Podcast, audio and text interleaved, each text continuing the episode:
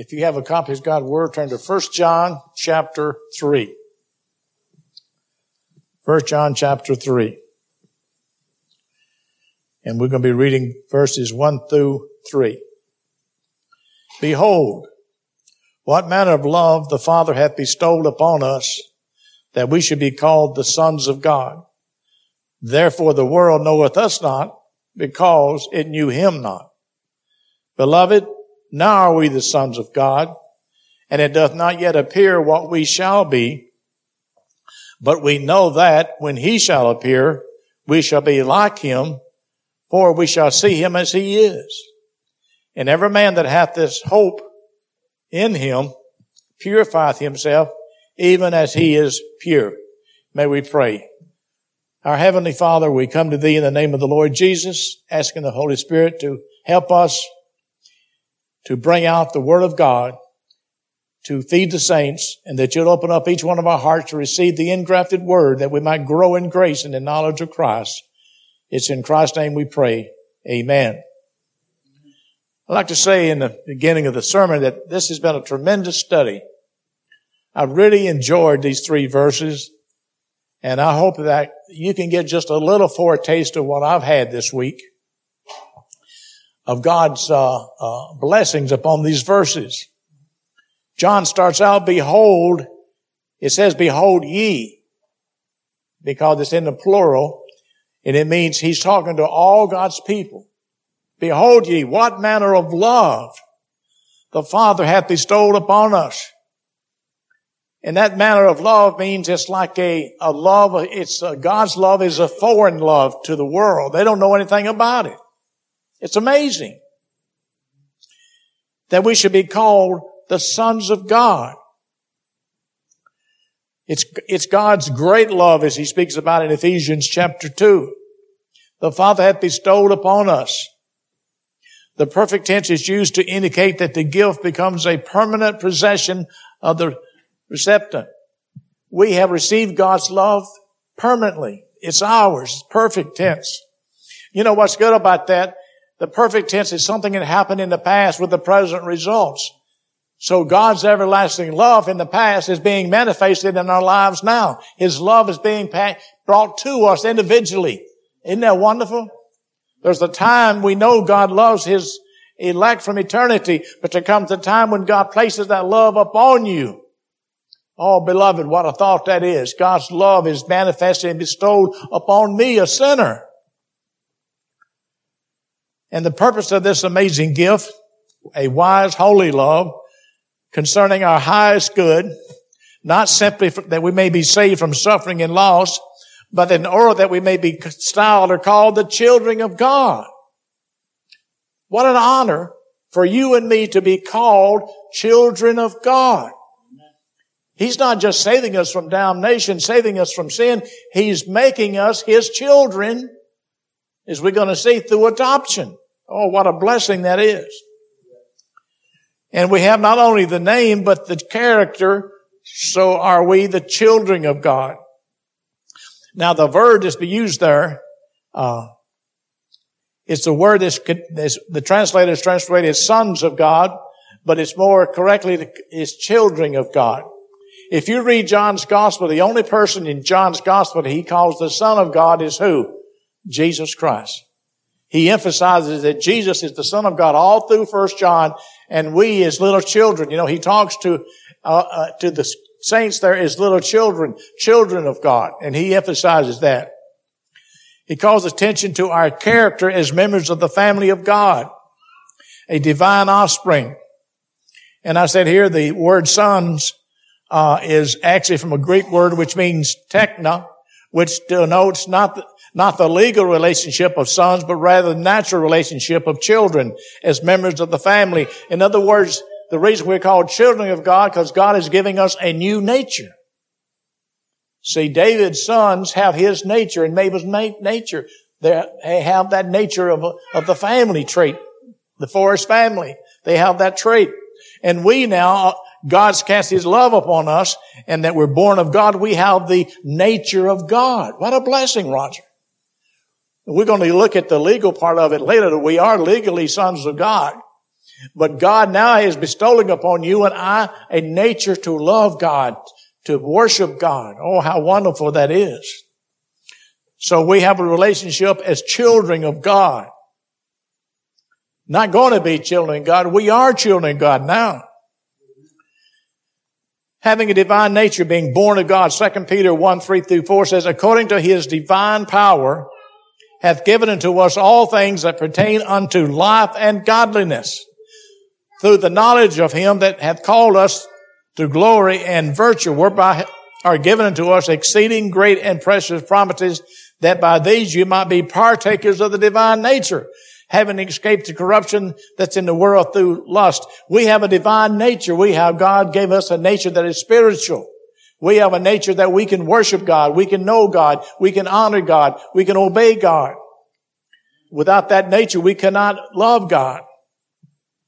That's why Paul said in Ephesians 5.1, be ye therefore followers. That word followers there means imitators. Imitators of God as dear children. Well, why would Paul say that? Because we have the nature of God, Brother Dave. We've been born again of the Spirit. He put His seed in us, that spiritual seed, that divine nature, that new man, that which is created righteous and true holiness. We've been born with the nature of God. Now we can worship God in spirit and in truth. What a blessing it is to be called the children of God. And because of this, it says, therefore, the world knoweth us not. Now here's something you're going to have to face. And I know it's difficult for us, but we have to face the reality. The world does not know a Christian. They cannot comprehend a Christian attitude, the Christian love. They didn't know the love of God as we're going to see. It says here, knoweth. And you are both gnosko, which means to know by experience, to acquire knowledge through the medium of experience. They cannot comprehend what we comprehend, the love of God. They can't comprehend that, brother, because they're lost and undone. The system spoken of in John in verses chapter 2, 15 through 17 is the people of this world system of evil. The world, John says, lieth in the wicked one. John says, love not the world. Now he's talking about the system of evil. Neither the things that are in the world, the lust of the flesh, the lust of the eye, and the pride of life. If any man love the world, the love of the Father is not in him. For all that is in the world, the lust of the flesh, and the lust of the eyes, and the pride of life is not of the Father, but is of the world and the world passeth away and the lust thereof, but he that doeth the will of God abideth forever. Beloved, it shows here, we all have to contend with these things. We have to contend with the lust of the flesh. We have to contend with the lust of the eyes, and we all have to contend with the pride of life. But that's the reason God has given us a new nature, a new birth, to desire heavenly things. He goes on to say, the children of God and the world are so different from each other that the world does not know us. Does not know us at all. And by its very nature, the world which lieth in wickedness, John 5:19, cannot truly understand or establish friendly relations with God's children. Do not think it strange that the world doesn't understand you. Because they don't have the nature of God. They cannot understand. They didn't, they didn't know God when He came in the flesh. They rejected Him. They despised Him. They esteemed Him not. And neither can they know us because we have the nature of God. It says, 1 John 5, 9, the verse that I quoted, and we know that we are the children of, uh, we are of God in the world, and the whole world lieth in wickedness. And then John and Paul makes a, a, a, statement because of this. He says in 1 Corinthians, 2 uh, Corinthians 6, 14, and when you understand that the world system lieth in the wicked one, you understand that those who are unborn again cannot love the family of God, cannot love the uh, saints of God because they don't love, they, they don't see love the way we see it. Now you can understand why John made this statement. It becomes more clear. He says in 2 Corinthians 6:14, be ye not unequally yoked together with unbelievers. For what fellowship has righteousness with unrighteousness? Now you have to realize that if you're a born again child of God, you're a righteous individual. If a person is not born again, they're unrighteous. And, and it says in the Old Testament, how can two walk together except they'll agree? And flesh and spirit can never agree. And what communion hath light with darkness? Now this is what God says. This is not what I say. And beloved, it's because there's two worlds, two systems.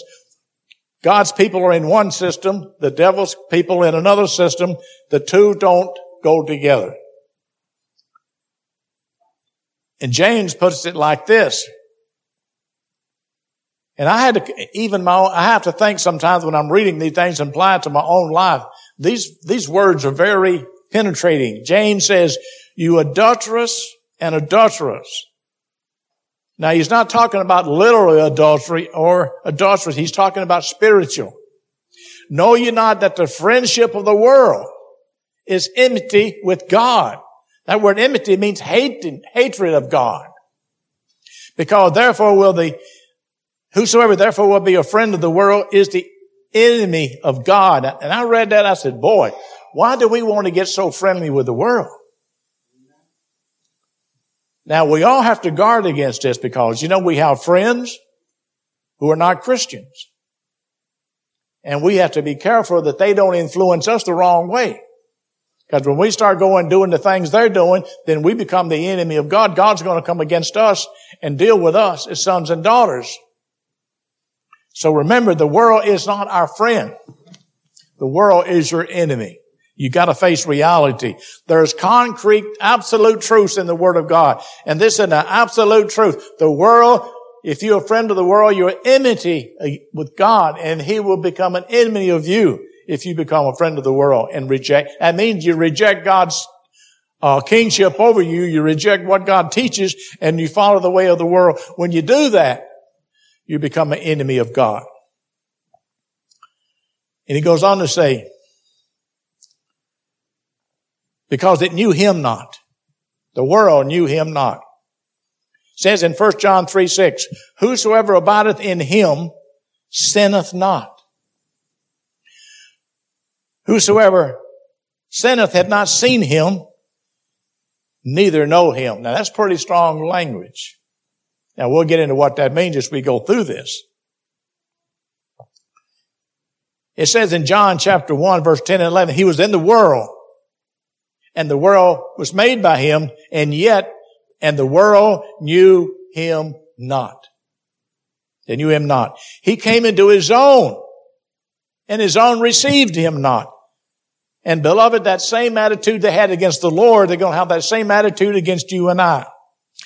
Because Jesus says in John 15, 18, and 19, if the world hates you, what do they hate? Why would they hate a Christian? They hate the image that's in the Christian. They hate Christ that's in us. Jesus says, you will not come unto me because you love darkness rather than light. The people of the world who hate God love darkness rather than light. And they hate the Christian because they, we are a reflection of Christ and they hate the image of Christ in us. You know that it hated me before it hated you. If you were of the world, the world would love his own. Because you're not of the world, but I've chosen you out of the world, therefore the world hateth you. Now you can take this as absolute truth. The world hates a Christian. And John says in verse 2, Beloved, now are we the sons or the children of God. John speaks of them as little children and beloved. He keeps reminding them, reminding us that we are now children of God. He's emphasizing we are now present tense children of God. You don't have to wait till you die to become a child of God. You are now present tense children of God. And in 1 John, you can check this out. He only calls Jesus the Son of God in the epistle of John. We're always called children of God because he's emphasizing the deity of the Son of God in 1 John. Now we come to see about sons of God. Adoption is a legal transaction before time by God the Father. We are His children and sons by adoption. By adoption. And a regeneration is the fruit thereof. So that this title and honor do mostly truly belong unto us. Remember, we were chosen to be sons and daughters. We were chosen to be uh, by adoption and regeneration follows adoption. Now some people want to put adoption when you believe. No, adoption took place in eternity. And we were predestinated, we're going to see here in Ephesians 1, 5, it says, having predestinated us unto the adoption of children by Jesus Christ to himself according to the good pleasure of his will. So adoption comes before regeneration says in Galatians 4, 5, and 7, to redeem them that were under the law, that we might receive the adoption of sons. And because you are sons, God has sent forth the Spirit of His Son into your hearts, crying, Abba, Father. You didn't believe Him because the Son, because He was sons, He gave you the Holy, sent the Holy Spirit crying into your heart, Abba, Father. Because you were sons by adoption. So who, who makes the sons? God does. He adopted us as His children what, no wonder John says, what manner of love is this, Brother Dave? God not only saved us, but He adopted us to be His children of God and sons and daughters of God. What a privilege that is. We have the nature of God through the new birth now. I have a divine nature given to me of God, the Holy Spirit, that I might love God and seek God and love God. Oh, what a blessing that is. In Romans 8, 15, Paul says, For you have not received the spirit of bondage again to fear, but you have received the spirit of adoption, whereby we cry, Abba, Father. Oh, what a blessing that is. In verse 16, he says, the spirit that bear witness with our spirit that we are the children of God. The Holy Spirit bears witness by crying in us, bringing in us, Abba Father. We have that spirit of adoption. We, we cry out to God for help when we're in need. Like Christ crawled out to the Lord, Lord, save me, I perish said, let us come boldly into the throne of grace that we may obtain mercy and find grace to help in time of need. Who do we go to? Our heavenly father who loves us with an everlasting love. And that love has been manifested in our lives. He put that love upon us and we've been born again. We've become to sonship. We've become believers in Jesus Christ and we're following Jesus Christ. Oh, what a blessing that is. And it does not yet appear what we shall be. That's a, that's a beautiful statement. The New Testament apostles, like the Old Testament prophets, knew what it had been God's purpose to disclose to them and no more. God doesn't reveal to us everything, Brother Dave. Some people think when you die, you'll know everything. No, I believe we'll continue growing in Christ and knowledge in Christ by the Holy Spirit throughout eternity. Remember, God is infinite. We're finite. We can never take it all in at one time. God's going to be teaching us in throughout eternity. What a thought. That's going to be wonderful. We'll be growing in knowledge of Christ throughout eternity because God is an infinite God. Lord will always be teaching us. He has, he goes on to say, it has not yet been made manifest or visible what we're going to be totally in our experience. But what what we are does not now appear to the world. What we shall, what, and what we shall be does not yet appear to us. What's going to happen to us does not yet appear. So here John confesses that the exact state and condition of the redeemed in heaven has not been revealed to him. Now a lot of people want to know this. God hadn't told us yet. Some things God hasn't revealed to you and I in His Word. Some things He has.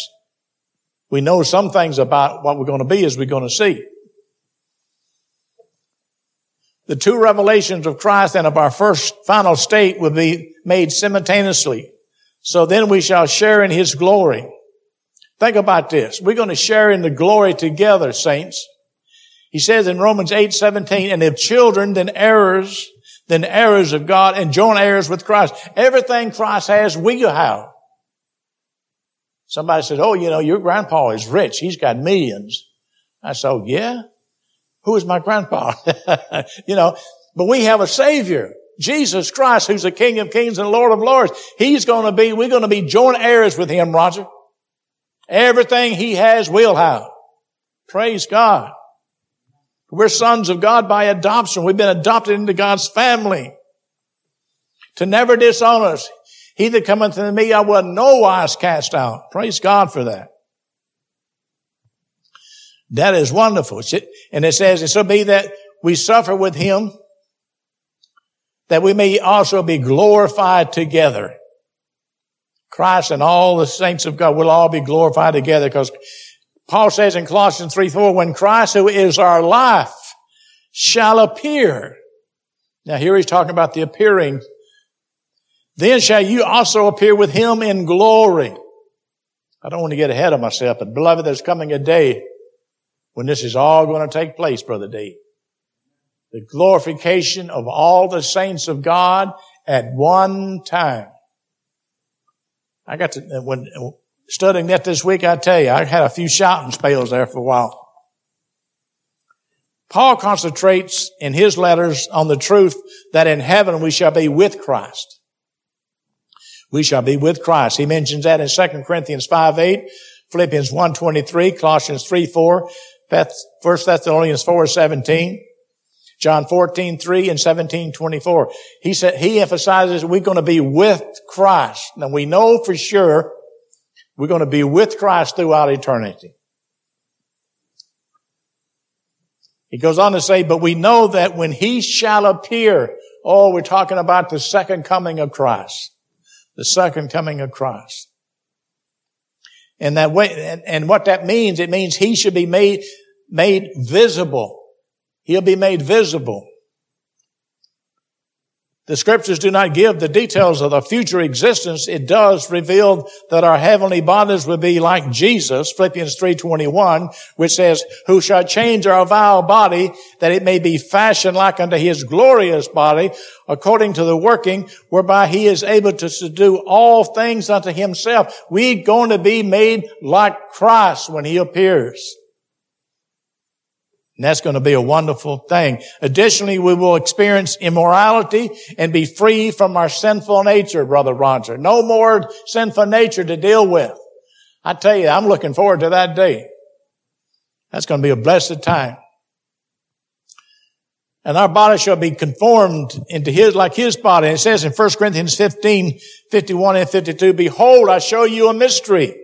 We shall not all sleep there's going to be some alive when Jesus comes, but we shall all be changed. I like that. Changed in a moment, in the twinkling of the eye, at the last trump. For the trump shall sound and the dead shall be raised incorruptible. And here's the part I really enjoy. And we shall be changed. When? When he appears. When he's revealed in his second coming. When that trumpet sounds. And it says in Revelation, behold, every eye shall see him. Beloved, when we see him, all the saints of God, those who come out of the grave first, we which alive are changed. When we see him face to face, we're changed and we'll be changed into his likeness. That's what the second coming is all about. You're going to be changed and all will be glorified together. If I, if I die before the Lord's coming, I'll be laid next to my mother. I said this last time. I'll be laid next to her. In the resurrection, she'll be caught up first. And if I'm dead, we'll be caught up together. And then we'll be, it's when we see Jesus. You know that song we sing, face to face with Christ my Savior. What will it be? We'll be changed into His likeness in a moment. Seeing Him changes you and I. His glory, His power. We will be like Christ. For we shall see Him as He is. For the first time in our lives, we'll see Christ as He truly is, glorified. And we will be glorified. With a body without sin, it's unspeakable. Peter said it's unspeakable and full of glory. These are, this is what we're waiting on. The other night when I was studying this, I said, boy, this would be a good time right now, Lord, to come back. I'm ready. I'm ready to be changed in that moment in the twinkling of an eye. But sometimes the sadness of that, in a sense, is when we think of our loved ones. That does. We think about our loved ones and it brings a little sadness to us. Are they, are they prepared? Has God revealed himself to them yet? But that's in the hands of God. And we have to leave it there. But oh, beloved, what a great time that will be. When he shall appear or be made visible. Mm. But we shall see him as he is. At his appearing, believers will see Jesus in his true nature before their spiritual, because their spiritual as well as their physical eyes will be fully open. For the first time in our lives, we'll see Jesus as he really is. Now it's a walk of faith. It's a walk of faith. The just shall live by faith. But one glimpse at him in his glorified body and we will be changed into his likeness. All of us. We should be glorified together. All the saints are going to share at the same time the glorification of their bodies. The body will be glorified, redeemed, be made like unto Christ. Oh, I tell you what, I'm looking forward to that day. That's a hope, beloved. No wonder Paul said that blessed hope and glorious appearing of our great God and Savior Jesus Christ when He, when we're resurrected and He comes in His glory, when He comes in His second coming, and when we see Him, at that moment we should be, all will be changed into His likeness. All of us. Hallelujah. Will be nobody left out. All His people will be changed. The vision of Christ will change each one. We will become like Him in terms of what we see in Him and in ourselves. What, what we will come to recognize fully is that Jesus is morally pure, absolutely righteous, and at that moment we too will become so. To be absolutely righteous as Christ is. Oh, beloved, I tell you what, I'm longing for that day. I'm longing for that day. Paul said this in 1 Corinthians 13, 12. For now we see through a glass darkly, but then face to face. In his second coming, we're going to see him face to face. As I'm looking at Brother Roger face to face, one day we'll look at Jesus. And for the first time in our lives, we'll see him as he is, and we should be changed into his likeness. That's your hope, beloved. That's the hope. What a hope we have. And, and because God has loved us with an everlasting love. Behold what manner of love, John said. Look at the love of God. Look what He's done for us. And He goes down and He's, he's telling us, listen, Christ is coming when He appears. We're going to be changed into His likeness. That's what we're waiting on. We don't know what heaven's going to be like. We don't know exactly what God has been planned for us, but we do know that when Jesus comes, we're going to be like Him, and as Paul says, we will be with Him. And he says in, in 1 Thessalonians 4, at the end of that verse, wherefore comfort one another with these words. It doesn't matter where we at, or where we go, whether we live in heaven or live on the new earth wherein dwelleth uh, righteousness. Beloved, we will be with Christ and that's, and that's what's wonderful. We will be with Him, our Savior, our Lord, our God.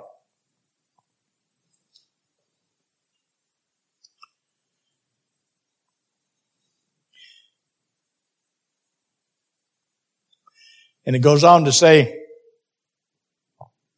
and every man that hath this hope purifieth himself hath this hope. And the Greek word there, epi, means upon Christ. Your hope is upon Christ, not in yourself. Upon Christ. Where do you have your hope this morning? Not within, but upon Christ. Looking unto Jesus, the author and finisher of our faith.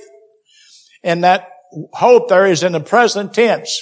It means it's a continuous hope. That hope never stops.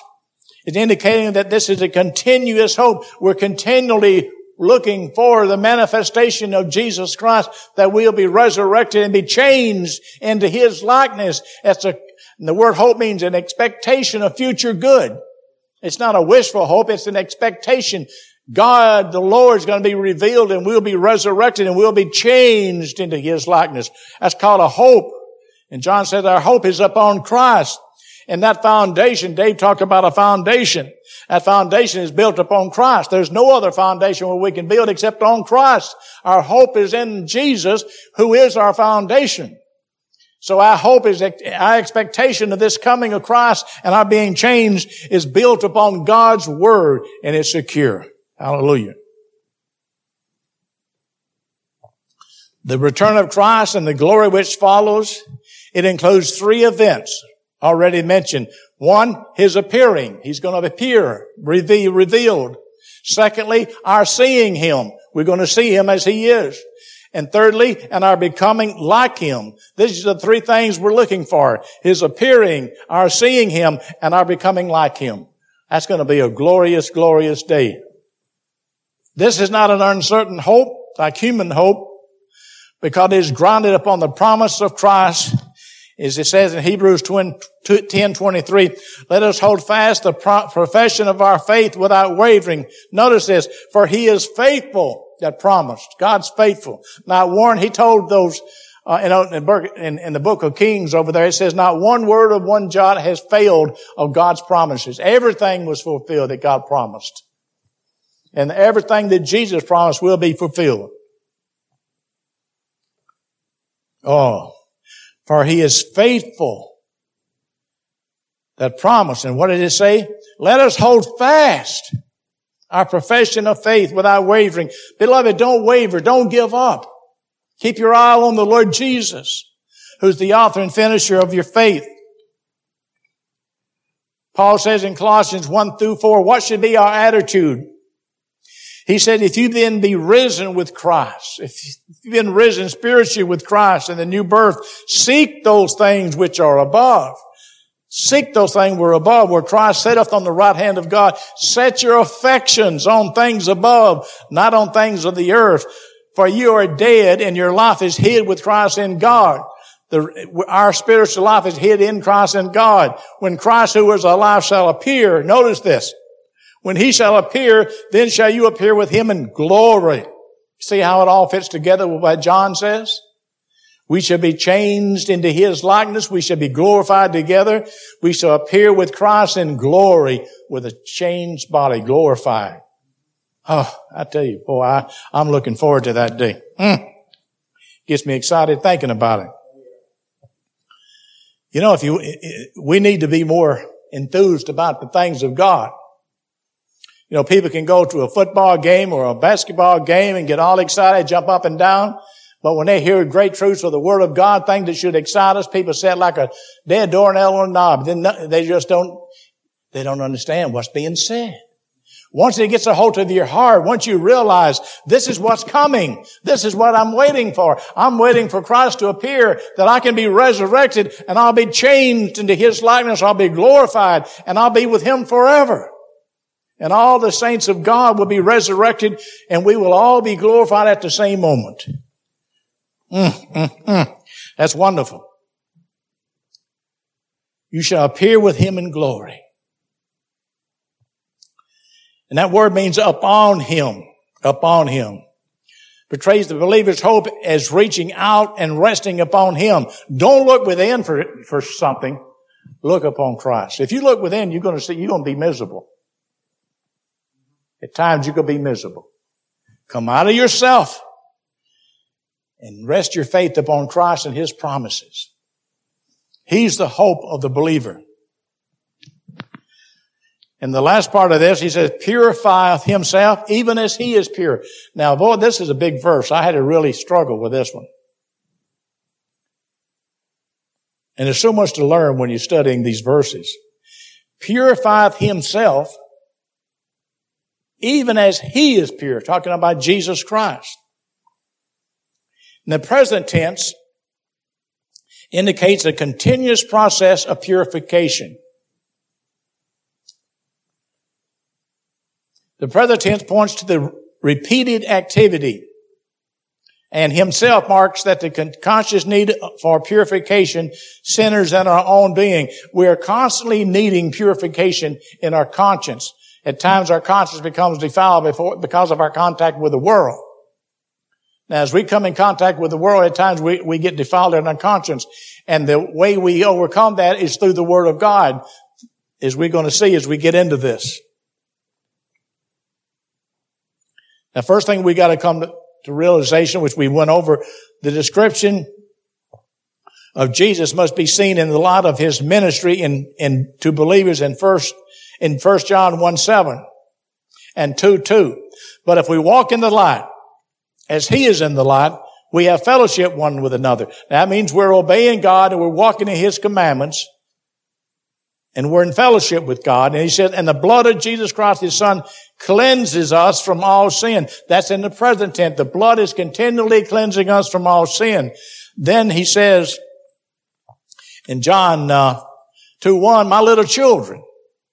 Notice how he, his sympathy with his children. These things write unto you that you sin not. It should not be the attitude of a child of God to habitually sin. And if any man sin, an act of sin, we have an advocate with the Father, Jesus Christ the righteous. Oh, beloved, the moment you sin, Jesus is there as your advocate. He's there. Hallelujah. Can't you see the love of God being taught those children of God in First John, Brother Dave? And it's for us today to encourage us. Yes, we have an enemy we have to contend with. We have the flesh we have to contend with. We have the lust of the eye, the lust of the flesh, and the pride of life. But when we sin, we have an advocate there at our, right there with us saying, child, I'm here. By faith, we can sin. By faith. He says, and He is a propitiation for our sins. He's our covering for our sins. And not for ours only, but also for the sins of the whole world. And John said, if we confess our sins, He's faithful and just to forgive us our sins and to cleanse us from all unrighteousness. There's nothing that you can commit that God can't forgive. What an encouragement that is. I don't care how dark your past, how dark your present, or how dark your future, the blood of Christ can cleanse from all sin. All sin. Satan will say, well, you know, you don't, you don't went too far this time. No. Jesus is there with open arms to his children. He's there. As we abide in Christ and His Word abides in us and we obey His Word, we cleanse ourselves. There's a cleansing in obedience. There's a cleansing. That's different from the washing of our sins away by the blood of Christ because this cleansing has to do with our conscience. In, in, in, in uh, John 1 7, John states that it is the blood of Christ that cleanses us, whereas here he speaks of self-purification. Both are true and necessary. Included in self-purification is the believer's re- renunciation of objects, activities, and attitudes which he finds to be defiling. If anything comes into your life that defiles you, whether it be an object, an attitude, or activities to be defiling, you must reject it. What did Christ say? He that would follow me, deny yourself, pick up your cross and follow me. It costs to follow Christ, beloved. There's some things you have to give up. I have to give up. If we want to be true disciples of Christ and follow Christ, you must deny certain things in your life. Now here we come to the text to kind of give you an idea of what I'm talking about. 1 Peter 1.22. Seeing you have purified your souls or your conscience in obeying the truth through the Spirit. And it's only done through the Spirit. As we obey God and we look to Christ, and remember, someone who is continually following Christ, he's abiding in Christ. When he sees something in his life, he rejects it, he obeys the truth, and he's obeying the truth. The Holy Spirit purifies his conscience. It's under the blood. It's been cleansed. So we can serve God with a pure conscience before God with unto unfeigned, unfeigned love of the brethren, that you may love one another with a pure heart fervently. Fervently. So the evidence of being, of obeying, being set apart by the word of God and obeying the truth is that we love one another. If you're not following God and obeying God, we cannot love each other correctly. Jesus said in John 17, 17, sanctify them through thy truth. Thy word is true. In the words, as you read the word of God, it's going to convict you of something. You're going to reject it. And through the Holy Spirit's leadership, you're going to reject it and follow Christ and put it out of your life. That's being sanctified in your conscience and, and set apart and purifying yourself in your walk with God by self-denial, which we need God to do that. Sanctify them through the truth. And in first, second Corinthians 7, 1, it says, having therefore these promises, dearly beloved, let us, now he's talking about Christians, cleanse ourselves from all filthiness of the flesh and spirit. Now what can be sins of the spirit? Jealousy, envying, covetousness. That's done by the spirit, not by the body. Perfecting holiness in the fear of God. No, John makes it clear that the possession of hope produces purity. There is no exception to the rule. If you're really looking for the coming of Jesus Christ and you're living according to that coming, there are, you will be living correctly in your life. And he doesn't make any exceptions. Our destiny is to be conformed to the image of God in Christ, Romans 8, 29. What is our destiny? Here it is. For whom he did foreknow, he also did predestinate to be conformed to the image of his son, that he might be the firstborn among many brethren. Now, that's gradually taking place in our lives now. It will be completed at his coming when we're changed in that when we see him as he is, we shall be changed. We'll complete, that process will be completed at his second coming. But notice what Paul says in, in 2 Corinthians 3.18. But we all with an open face, beholding as in a glass the glory of the Lord. As you read the word and you're reading the word of God and you're obeying the word of God, says, are changed into the same Im- image from glory to glory, even as by the Spirit of the Lord. As you're reading the Word of God and obeying the Word of God, the Holy Spirit is conforming you gradually to the image of Christ. And that process gradually you're being cleansed from sin. You, one day will be complete. When Christ comes, as I said, you will be glorified with Christ. So there is a cleansing that takes place daily in the life of the believer as he looks for the coming of Christ. He purifies himself because he wants to abide in Christ. He wants to love Christ. He's following Christ. And when you do those things, you are being purified in your conscience from dead works to serve the true and living God. Oh, beloved, what a blessing, what a blessing that is. What a blessing that is. To know God does not bring spiritual complacency, but purity of life. It is the pure in heart that shall see God. Blessed are the pure in heart, Matthew 5, 8, for they shall see God. Oh, beloved, and I have a thought here I wrote down, but to the souls of the readers, the inner life as the seat and center of self-conscious life, the consciousness of sin, defilement of the Christian's inner being has been removed through imputative that relates to the use of the body as natural includes 1 John 1 9. The expression clearly shows that the purification is moral, not merely external the truth that the purification in view is the work of the Holy Spirit and the obedience. So, so the, the Holy Spirit purifies us as we walking with God and obeying God. He's continually applying the blood. He's continually cleaning our conscience. And we're looking forward to that second coming when we shall see Him as He is. Now I know some of these things are a little deep and hard to understand, but we will try to go over some of these things and others will bring things out. But what a wonderful truth, beloved. Are you looking for his second coming? Are you waiting for that day that trumpet sounds? And you see him face to face and all the saints will be up in the air with us. We shall be glorified together and we all shall be changed. Hallelujah. May we pray. Our gracious Heavenly Father, we thank you for the Word of God. What a blessing it is to study thy Word. What a blessed hope we have in the coming of the Lord Jesus Christ.